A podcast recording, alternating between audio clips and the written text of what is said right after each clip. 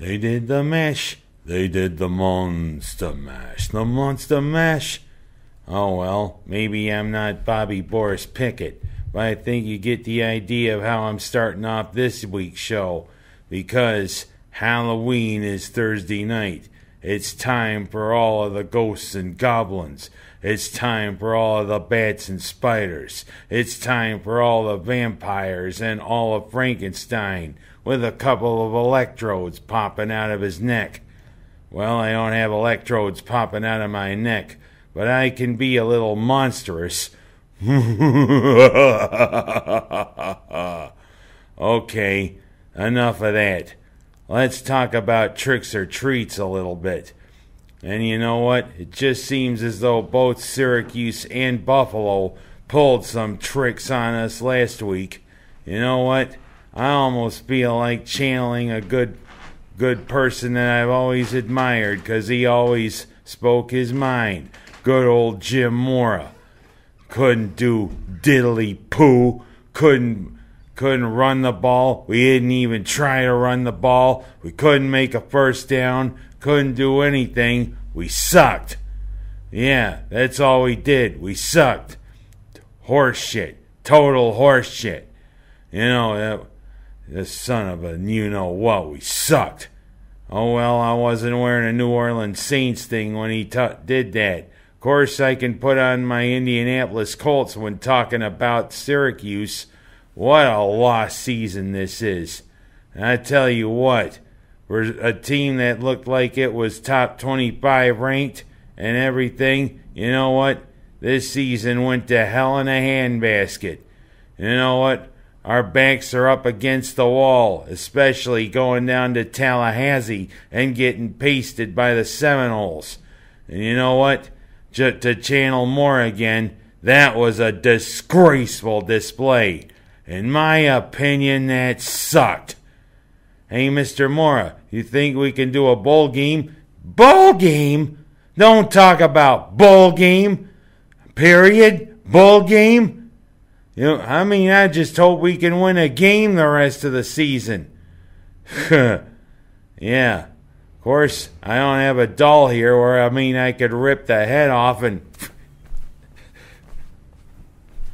you know? I'm not going to be able to do that a la Jim Mora, but I'd like to do that to an Otto of the Orange doll. Boy, what happened?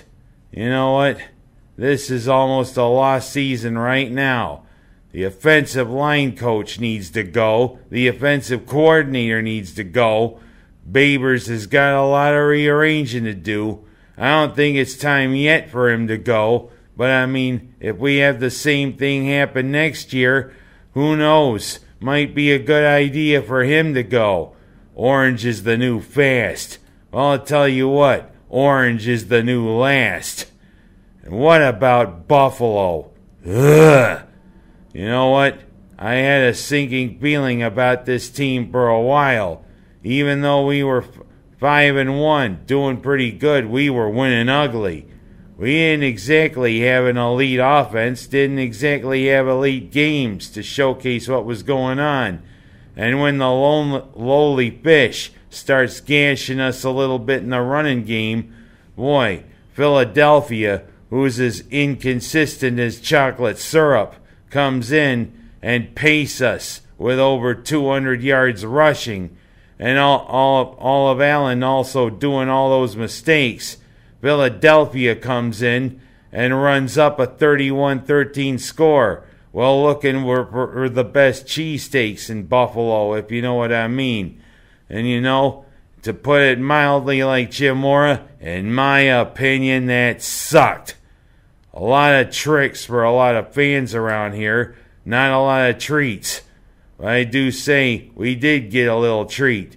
Because guess what? Even though it's in the toilet bowl. We got a local rivalry coming back after about 15, 16 years. Yes, it's Mynderse and Waterloo in the Connors and Ferris Bowl, aka the Toilet Bowl. Yeah, we get a couple extra games for teams that don't make the Section 5 playoffs. That's what I want to call it. the Connors and Ferris Bowl, aka the Toilet Bowl. Because, I mean, we both want to flush these seasons right out of existence. Of course, Waterloo's had a somewhat decent season, not good enough to make the sectionals, but Mynderse, boy, they struggled with this federation schedule. Thing is, we were supposed to maybe meet during the regular season, but then I think they had to ch- take one other schedule because they went to eight man football. But oh well, we finally get what we want. We're going to get, hopefully, a pretty darn good crowd at Tom Coughlin Stadium. And you know what? Hopefully, this won't won't be like the Mynderse Waterloo games of the past, where there were hundreds of yards and penalties, and there were fights on the field and in the stands. Of course, those were the Mynderse Waterloo games of yore. It's gonna evoke back a lot of memories around here. And you know what? I hope it's a pretty good game. As I think the consolation prize for whoever wins is a date with Cuba Rushford.